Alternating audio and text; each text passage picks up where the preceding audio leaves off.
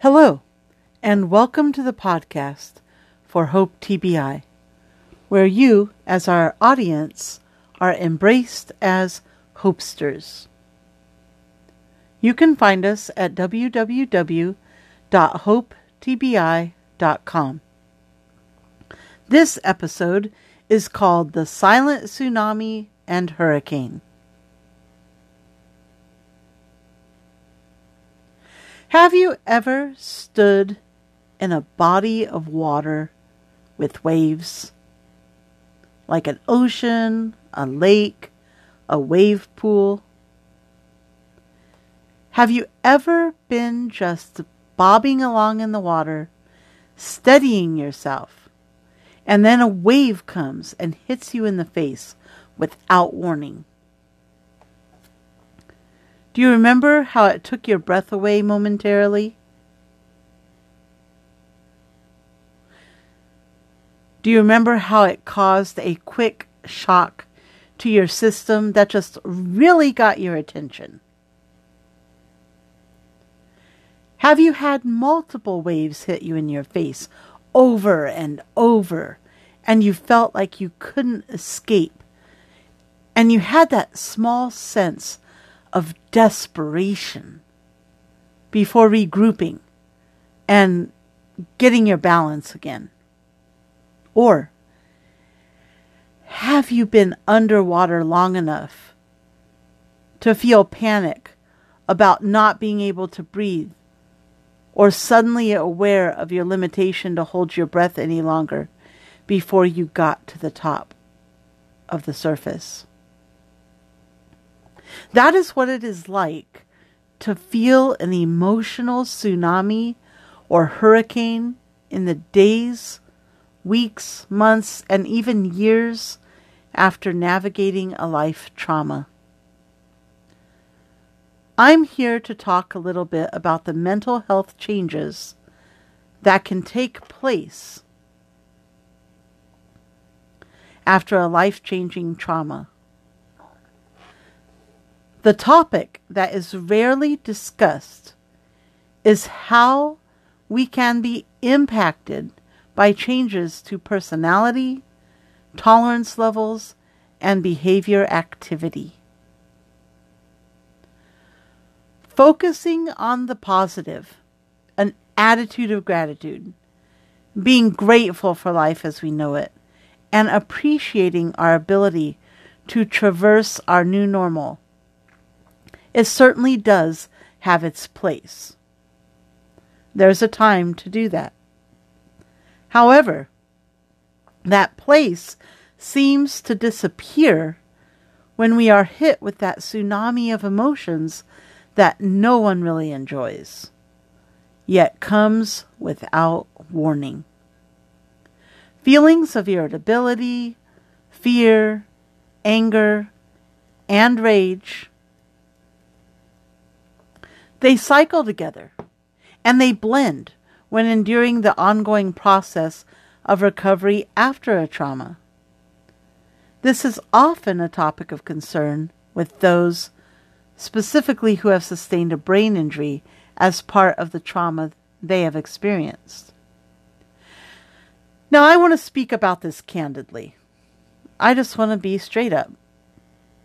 I fully understand that we as a society cannot and should not use our experiences and emotions as an excuse to treat others poorly. That's completely unacceptable. I also fully understand that when there is a biological change or a chemical change in a person's brain, this can cause their behavior moods, and emotions to change involuntarily without them consciously choosing to make or allow that to happen. These changes can affect different folks in different ways and are as varied as a brain injury itself.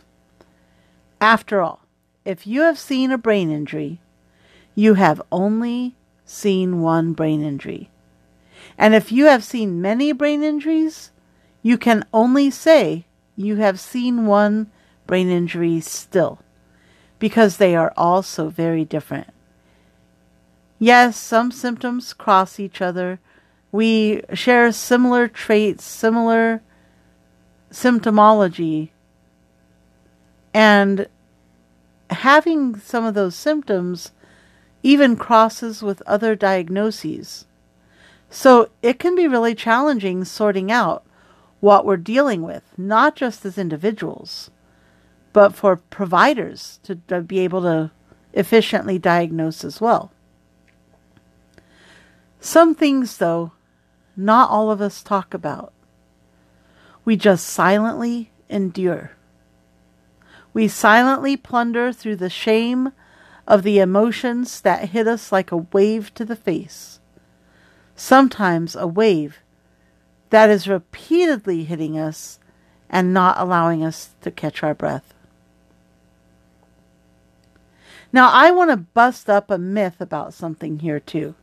Let's blow it out of the water. While I do believe, truly believe, that our thinking and focus can influence our moods and behaviors. And it can be beneficial to think positively or with hope, forgiveness, and even tolerance. Just because you think positively doesn't mean you can automatically handle more stress. Let me repeat that. Just because you think positively doesn't mean you can automatically handle more stress.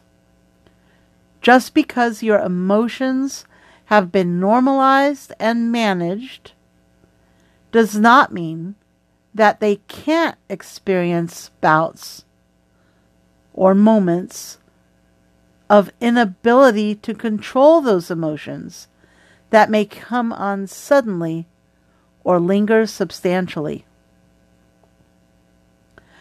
Our instincts to survive and to overcome help us to survive, but not necessarily to thrive. Thriving involves being able to manage unexpected events, unexpected emotions, and mental health changes as they occur.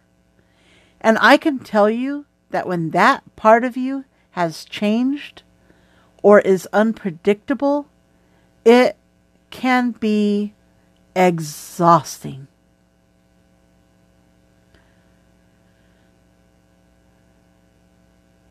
This episode will be focusing not on the optimistic of positivity, but the pessimistic side of recovery. That part that not everyone readily talks about openly. The part they tell you to ignore. And not many providers bother even asking about either.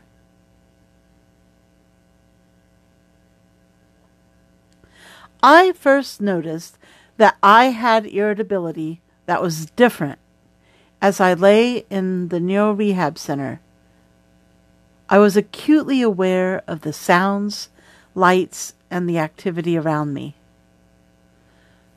The roommate that I shared a room with kept the TV on what seems like all the time.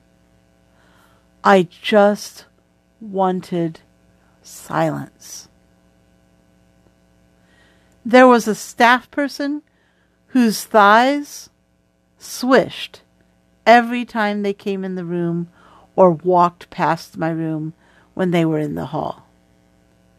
Just that sound and the way it hit my ears was maddening. My ability to process that sound just wasn't there. The annoying swish, swish swish. The brightness of the lights felt like the sun on my face. And not in a warm, comforting way either. I loved having the lights in the room dimmed. And when they were suddenly turned up, which seemed to be often, that would cause not only instant nausea, but a deep seated anger to well up inside of me that made me want to destroy everything around me. And yet, I was in no physical shape to be able to even push myself up in bed, let alone get out of bed. I was in too much pain physically, and I was unsure how to communicate my needs at that time in a really efficient way. Words were hard. I also felt like I struggled with my talking. I just had a problem of getting what I was thinking to come out of my mouth. Those words I could mentally see, being able to change form and just speak them seemed like a tumultuous challenge and sometimes just wasn't even possible. I often found myself not being able to form the words I saw and translating them into actual speech. A real frustrating experience. I remember the first moment of fear I was aware of having. It was during one of my many assessments. I barely remember the entire conversation. Yet one question stands out. A provider asked me if I felt ready to go home and if I had kids at home. I remember thinking, I can't go home. Look at me. I can't even take care of myself. What kind of question is that? I mean, I couldn't do anything on my own. I couldn't multitask. I couldn't walk. I couldn't dress myself. I couldn't cook. I couldn't clean or bathe myself even. Heck, I couldn't even go to the bathroom on my own or get out of bed on my own. I couldn't do anything without help. How was I going to go home? How was going home going to work? How was I going to take care of my kids? My fear came in like I was in a barrel and a gush of water was rushing over my claustrophobic self so quickly around me that I felt like I was about to drown. And even though that question and me answering probably only took moments. It felt like hours as I thought about how to answer. I was concerned that if I said I wasn't ready, admitted that my level of competency and ability to care for my kids didn't currently exist as even a remote possibility, I feared that my kids would be taken from me by the state for my inability to care for them. I couldn't rationalize at that time that I had a husband, also their biological father, at home and other family support. I couldn't rationalize that the provider was just checking my confidence level in leaving the organized acute care I was receiving to care at home. Needless to say, I wasn't ready to come home physically. Not by a long shot. In fact, I shouldn't have even gone to neuro rehab at that point because I was not mended enough medically and physically to do so. But there I was.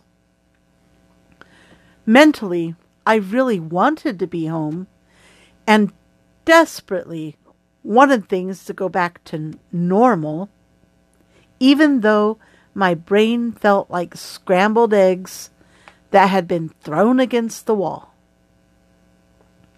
I believed if I just tried hard enough, put in some real effort, I could make it work. I tried to convince myself of that. I could push through all the pain, surely, and somehow, some way, appear competent. I don't recall the end of the conversation. However, I do recall the feeling I had around the conversation as a whole fear. Absolute, abject fear. Fear of losing more than what I had already lost, and anger about not being able to trust my provider, who I now saw as my enemy as I was convinced they were secretly trying to break up my family. I had too many things going on with my body to really even be able to think rationally at that point. And I'm sure the medications I was on influenced that line of thought as well. I certainly was not in a place to make any kind of decisions, let alone a decision about being ready to do anything. Now, I know now, looking back, that the line of thinking I had at that time was completely irrational and not realistic on my part. I just wasn't understanding the purpose of the conversation at that time. My reasoning and processing skills, after all, had been damaged, and I just couldn't seem to wrap my mind around anything but the paranoia and fear that consumed me in that moment. I was so focused on trying to be the me I used to be, not fully realizing that person ceased to exist the moment I became injured even with the assessment questions that they had me fill out and asked me about. I didn't know how to answer those either.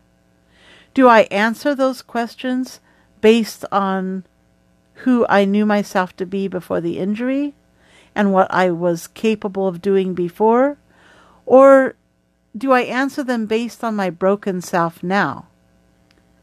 I was truly confused. I wanted to be honest, but I didn't know which part was honest. And I realized both parts were honest, but you're only giving one choice of true or false. How in the world can you even begin to answer something like that with a true or false? It was truly exhausting and confusing. And it just made me feel worse.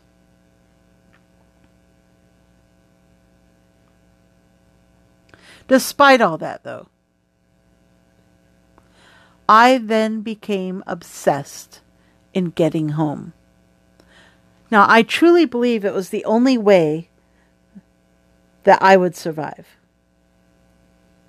Neuro rehab, for my experience, was not a positive experience. There were some positive things that happened. I did have some great providers, but I also had some really horrible, neglectful care.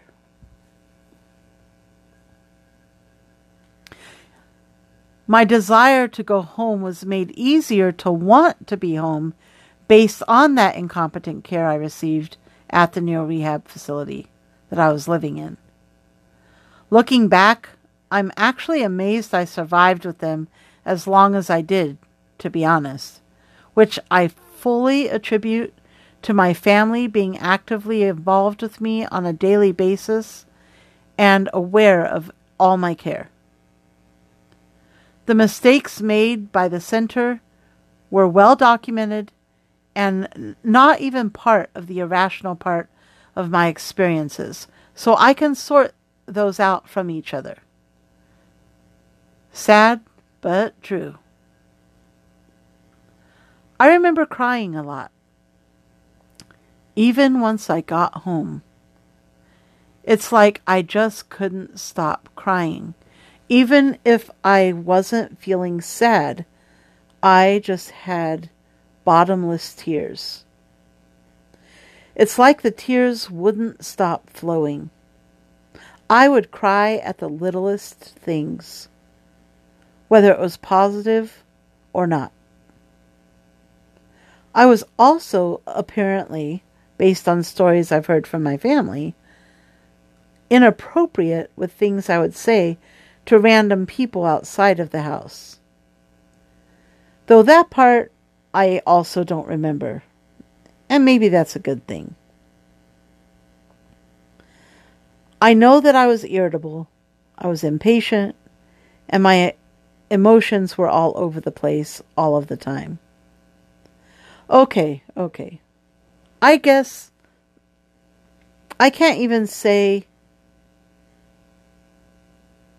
were or was or put that in the past tense because I still have challenges with irritability, being impatient, and my emotions being all over the place all of the time.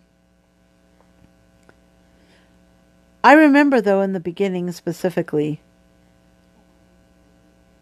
and throughout the first two to three years, feeling a lot of anger. Just feeling angry a lot. Sounds bothered me, smells bothered me, noise bothered me, the sun coming in through the windows bothered me. The presence, the mere presence of people around me bothered me. Yet at the same time, I was so glad to be with my family again. And at that same time as well, I still felt incredibly lonely.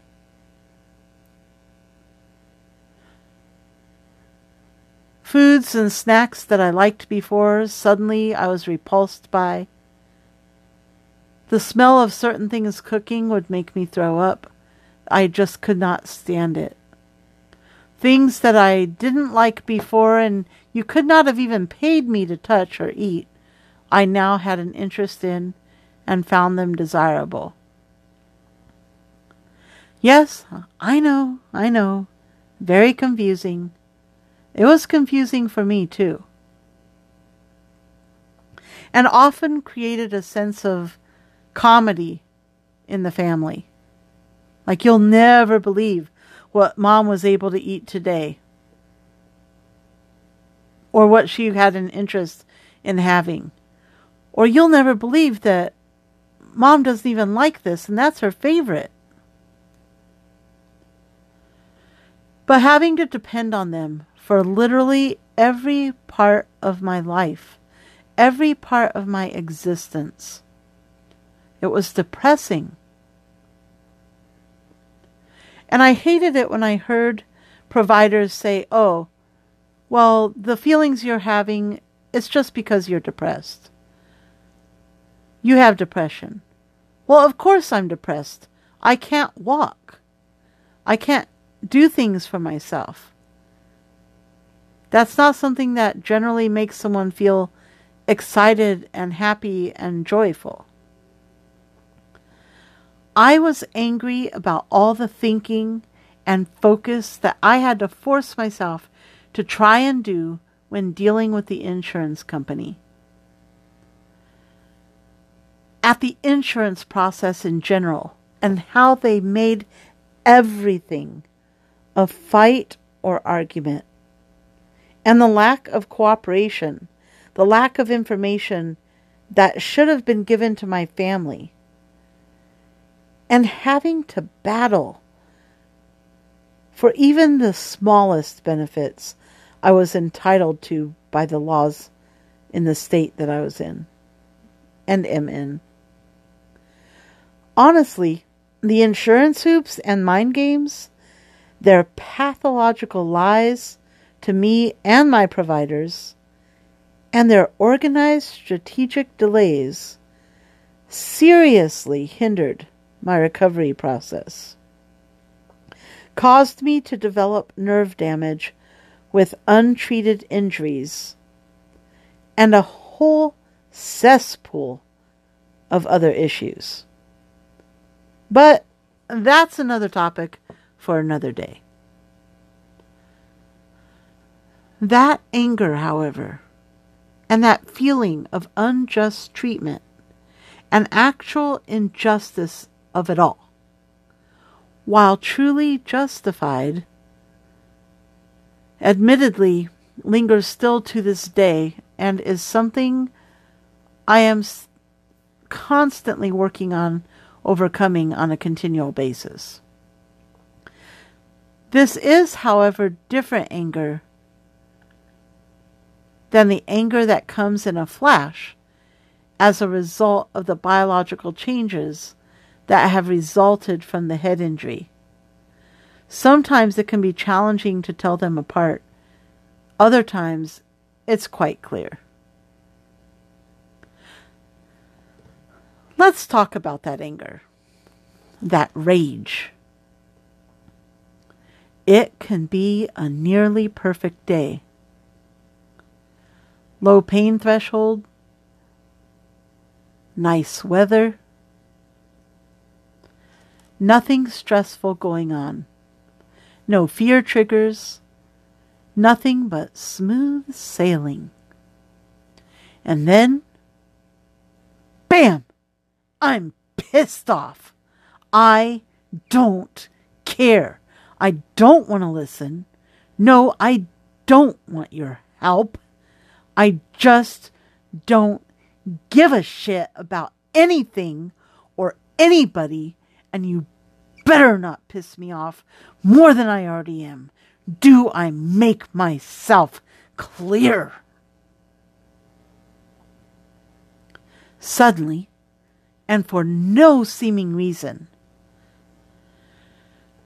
My entire body is angry. Every sensation in my body is mad. My face gets red. I feel tightness in my chest, a knot in my stomach. Any potential appetite disappears. Teeth are clenched, and that desire to suddenly just knock everything off the counter or the table or whatever is close to me magnifies.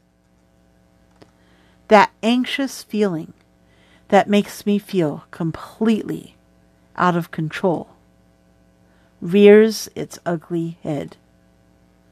That sudden feeling that all I want to do is destroy whatever is in my path at that very moment. You know, I think of those rage rooms they have where you can go and take a bat and literally break everything around you in that room.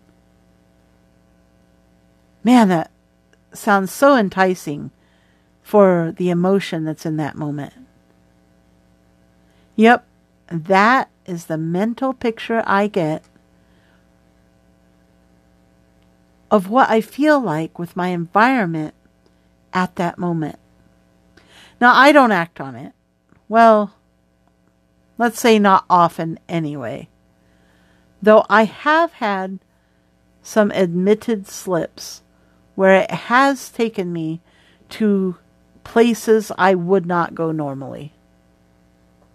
Then, as quickly as the feeling comes, it will go and I'm left feeling fine again. Yet now, I'm exhausted, fatigued, and if I acted out in any way, often admittedly verbally, then shame and possibly embarrassment comes with that as well, and regret. I've learned over the years in my recovery to recognize when those feelings are happening or sneaking up on me now. And I can even identify the majority of the time when there is something happening or something I need to avoid to keep it from happening. Sometimes that anger it's spontaneous. And sometimes it's like a rolling boil that just simmers for minutes, hours, or even days, despite whatever I might try to put it away. I have gotten better about communicating my feelings and needs around those experiences too. I have gotten better about examining it and doing a safety checklist with myself when those extraordinary emotions just pop up to remind me that everything is not as normal as it appears. And that this new normal part of me, I have come to realize I have to embrace and accept. Yet not an excuse, and work diligently at managing And thank goodness it has become less and less active as time goes on. Thank God. However, I am acutely aware that it's still there, lurking in the shadows of my happiness, my healing, and my ongoing attempts to be positive, live with positivity and move on with my life.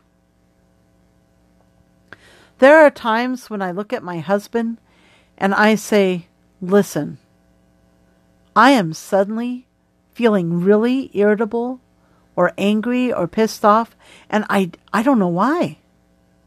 Nothing's wrong. I'm not upset with anyone.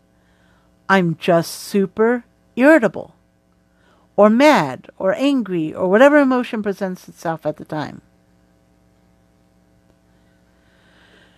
Sometimes it's enough just to be aware of it. Sometimes I have to remove myself completely from whatever environment I'm in at the present moment. Sometimes it just goes away as smoothly as it came, and other times it will just last all day without any seeming rhyme or reason. In those moments, I have learned to communicate, avoid, and manage. Now, what I mean by that with communication is I communicate my emotions to who I'm with at the time. I have those conversations like I did with my husband. I purposefully avoid situations that I know will exacerbate those emotions. For example, if I'm feeling frustrated with people or crowds, then I avoid going to the store during peak times. I try to, try to go earlier in the morning or later at night, or times when I know that there won't be as much of a crowd. If I'm having those emotions, I will sit and wait before driving until rush hour is over, or leave earlier so I avoid the rush hour altogether so I am not bothered by all the traffic. And so my anxiety level is not increased based on what other people are doing in those situations. So I've learned to man- to manage and to be able to give attention to those things and avoid the things that exacerbate. Now, does that work all the time? Absolutely not. But I have become better at managing it through awareness, through educating myself, and really just incorporating various coping strategies to help calm myself or let it run its course. And being mindful and aware not to take those emotions out on those around me. Now, obviously, this is should always be the goal, and you should put forth the effort not to do so.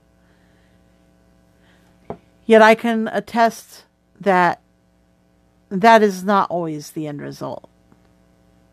I don't want to give the illusion here that this is a fix all, that communicating and managing and avoiding will solve the problem and always work successfully because it doesn't. However, it does work the majority of the time. And I've become much more efficient at successfully managing these experiences.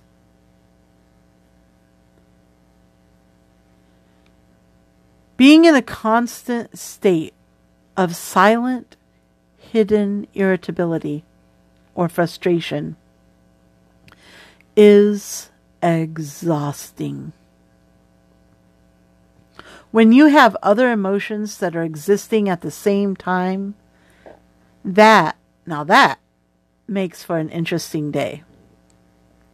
If you have that irritability come up or that anger, and you're having a really good day and you're in a good mood and you're feeling joyful and happy and productive, those emotions butting up against each other can be really interesting and intriguing. For example, things are well, I'm feeling happy, accomplished. I get dressed, I do all the things in the morning I need to do. I'm following my list and completing things in a reasonable time. And then, bam, something unexpected happens, like a phone call that's lengthy, or a change in plans, last minute event change, or a canceled appointment. Or perhaps I forgot about an appointment because I was so focused on doing all the other things. Or someone swerves out in front of us on the highway. Okay, you get the point, right? This causes an instant irritability that then consumes me.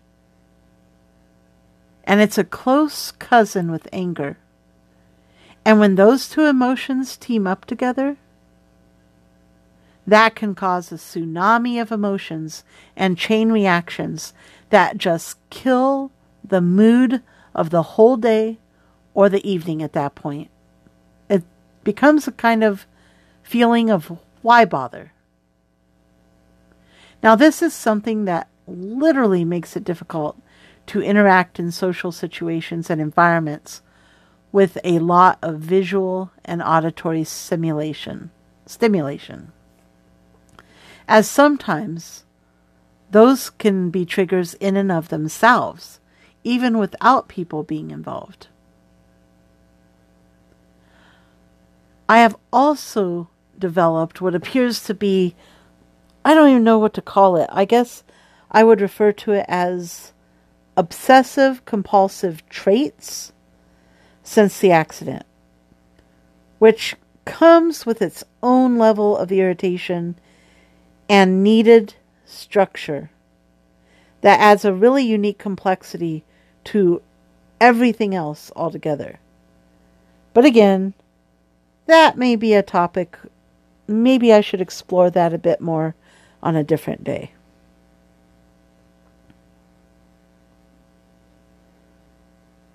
Maybe when I'm not feeling so angry. anger to tears. Let's talk about that. Don't mistake someone's tears as always being for sadness, despair, grief, or some positive, wonderful emotion. No, those are not tears of happiness. Sometimes I am so angry and rageful and I'm struggling to manage it. I am struggling to control myself. Often by staying silent, but not necessarily. That it has literally nowhere to go but out my eyes through tears. If I get so angry that I am crying, man, you, you're in trouble. That is truly the time to give me my space. Back TFO for real. That level of anger is not something you want to mess with. I mean, shoot, not even I want to mess with it or deal with it. And I'm the one going through it. That kind of anger, now that can come on suddenly. Or it may even be a domino effect of multiple issues over the day or over time. And this, this is not one of those emotions that can just smoothly disappear. And it almost always leaves a trail of turmoil and destruction in its path. sometimes as a result of no filters. No filters? I are we talking about air conditioning? No, that's not what I'm talking about. Lack of filters is something you hear a lot with a person who has experienced a brain injury, a trauma, or even seen something traumatic. Now, when I worked with emergency medical services, EMS, and law enforcement years ago. We would call this kind of thing at a scene an excited utterance. That's when someone tells you exactly what happened before they have had the time to think about the after effects of them telling the truth in that moment. When people are traumatized, they are at their most vulnerable and will often blurt out the truth at the height of their fear, shock, or trauma before they've even had a time to think about any potential consequences of them saying what they said or process it at all. The difference, though, between excited utterances in the moment and the lack of filters from injury is not really that different. With no filters or reduced filters, a person says exactly what they are thinking or impulsively states what they are thinking without filtering it. Many of us are able to think things that we don't say out loud because, well, it's rude, or maybe it's not appropriate, or just plain thoughtless. Just because something's true doesn't mean it needs to be said. When a person has no filters or reduced filters as a result of an injury, usually brain related, then they lack the capacity to control what they are saying when. Now, sometimes this can be really quite comical. It can create some funny moments. Sometimes it can be quite insulting. Sometimes when they say something, it makes absolutely no sense whatsoever. And sometimes it can be downright just cruel. The whole no filter thing, though, is spontaneous. And often it causes surprise even to the person saying whatever it is they just said. I mean, you may often hear someone say, Oh my gosh, I totally didn't mean to say that. Or I said that. Or I don't know where that came from. That's not even what I was thinking. Or be completely unaware they did or said anything out of the way at all. Yes, yes, yes, I know. Confusing. Confusing, I know. This is something that can make a shy person appear liberated or an aggressive person appear like more of a jerk than they were before their injury. Let's face it, not all things that are thought are worth saying, or even should be said for that matter. It's just not effective in communicating with people, building relationships, to just speak with wild abandon. Now, I'm not talking about being blunt. This is more like blunt marries thoughtless, marries direct aggressiveness without consideration of the consequences, all combined. It just doesn't always bode well as a final result. This can make people angry or standoffish from the injured individual, and then the person that is acting with no filters truly does not understand why someone is mad at them, what they did wrong, or why no one wants to be around them. Other times, if a person is aware of speaking without filters, they can be truly embarrassed, ashamed, or feeling humiliated at what just came out of their mouth. Either way, it can create a feeling of anger and irritability at not just others for acting angrily towards them, but anger and irritability at oneself as well. Finally, acknowledgement. Acknowledgement. Yes, sometimes acknowledgement can be a bitter pill to swallow. And sometimes you just don't know what to say. Which brings me to aphasia and having difficulty speaking. Aphasia can cause a brain injured person to become irritated or upset as well. The, that general feeling of, you know, just not being able to communicate, feeling like you're not being understood, and not only not being able to communicate, but not being able to communicate effectively can be very overwhelming. The short description of aphasia is that it is a language disorder that affects a person's ability to communicate.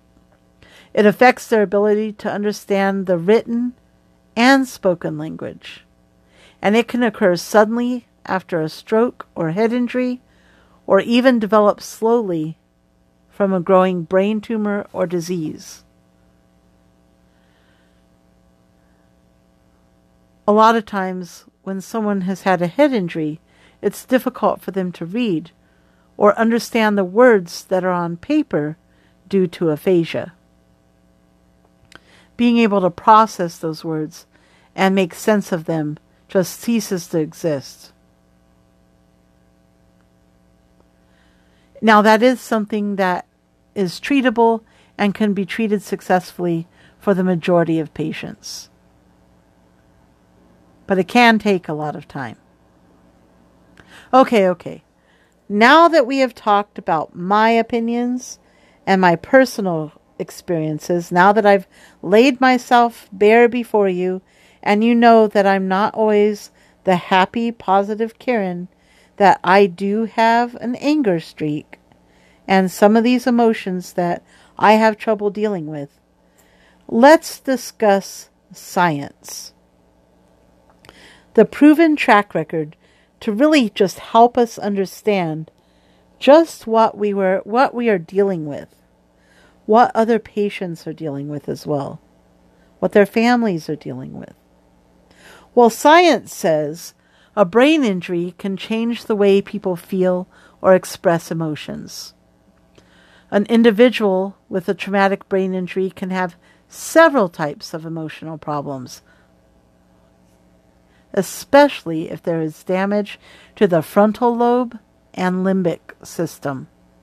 In some cases, a brain injury can impact self awareness, and that lack of self awareness is a very common outcome for people who have sustained brain injuries with that frontal lobe damage. Their inability to self monitor and self correct behavior can lead to some really challenging behaviors, can lead to them acting out and having sudden bursts of emotion that they don't seem to be able to make any effort to control. The person may not acknowledge they even have trouble with anger, and they may blame others for provoking them. And sometimes other people do provoke them, which can make managing that more difficult. It may take carefully phrased feedback and really patient conversation, plenty of time for the person to gradually realize that anger management is an issue and needs attention. From the outside, though, it often looks like the aggressive behavior comes out of nowhere. That perhaps they might even be unpredictable. However, most of the time, it is triggered by emotional or physical discomfort. Some people may experience emotions very quickly and intensely, but with very little lasting effect. That come and go feeling I talked about earlier. This is called emotional lability. This is often caused by a damage to the part of the brain that controls emotions and behavior. In some cases, the brain injury can cause sudden episodes where the person is just literally crying or even laughing. These emotional expressions or outbursts, they may not have any relationship to the way the person feels at all. In other words, they may cry when feeling sad or laugh without feeling happy. In some cases, their emotional expression may not even match the situation that they're in. For example, they may laugh at a sad story or start laughing at a funeral. They may cry at a joyous occasion or something that is humorous. Usually, the person cannot control these expressions of emotion because it's a physiological response to their injury. The brain injury survivor, let's face it, in some ways, they are a different person. They're not who you knew before their injury. They don't even know themselves. What makes them angry may even be different than what used to make them upset or angry. And this makes it really challenging for the family to be able to navigate around their emotions because they don't know who they are anymore, because they appear different. Family members of individuals with a brain injury often describe the injured person as having a short fuse or flying off the handle, being irritable easily, or even having a quick temper. Now, when we talk about science, studies show that up to 71% of people with brain injuries are frequently irritable. 71%. The injured person may yell, they may use bad language, they may throw objects, they may slam fists into things, they may slam doors, they may threaten to hurt family members or others, they may hurt themselves. Usually, parts of the brain that normally inhibit those angry feelings and behavior have been damaged, and it does not do its job well or as well. This means that the person's anger threshold is lowered so that they may become angry more easily and even more intensely over something that would not anger the average individual. People with brain injuries still have legitimate reasons to get angry. They may have received improper care. Things may have been documented improperly. They may have been treated poorly.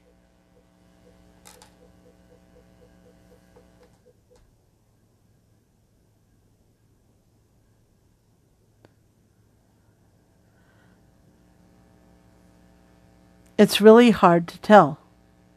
If they have expressed their anger inappropriately, their angry actions should be dealt with separately from their legitimate complaint. They should not get their way just because they made a fuss, but the complaint should not be ignored either. There are two issues to address then the inappropriate behavior and the legitimate complaint. It is important not to dismiss a complaint based solely on how that complaint was delivered.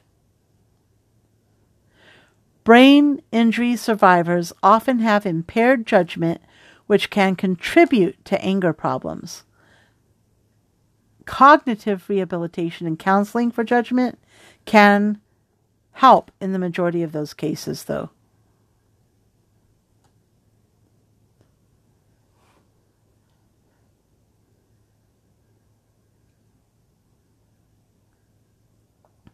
There are usually several causes acting in combination that can cause a person to be angry.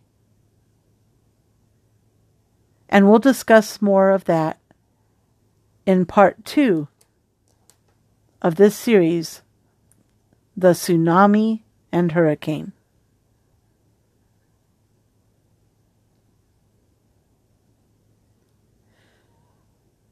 Thank you for listening to our episode today. Be sure and listen to the second part of this series for the tsunami and hurricane.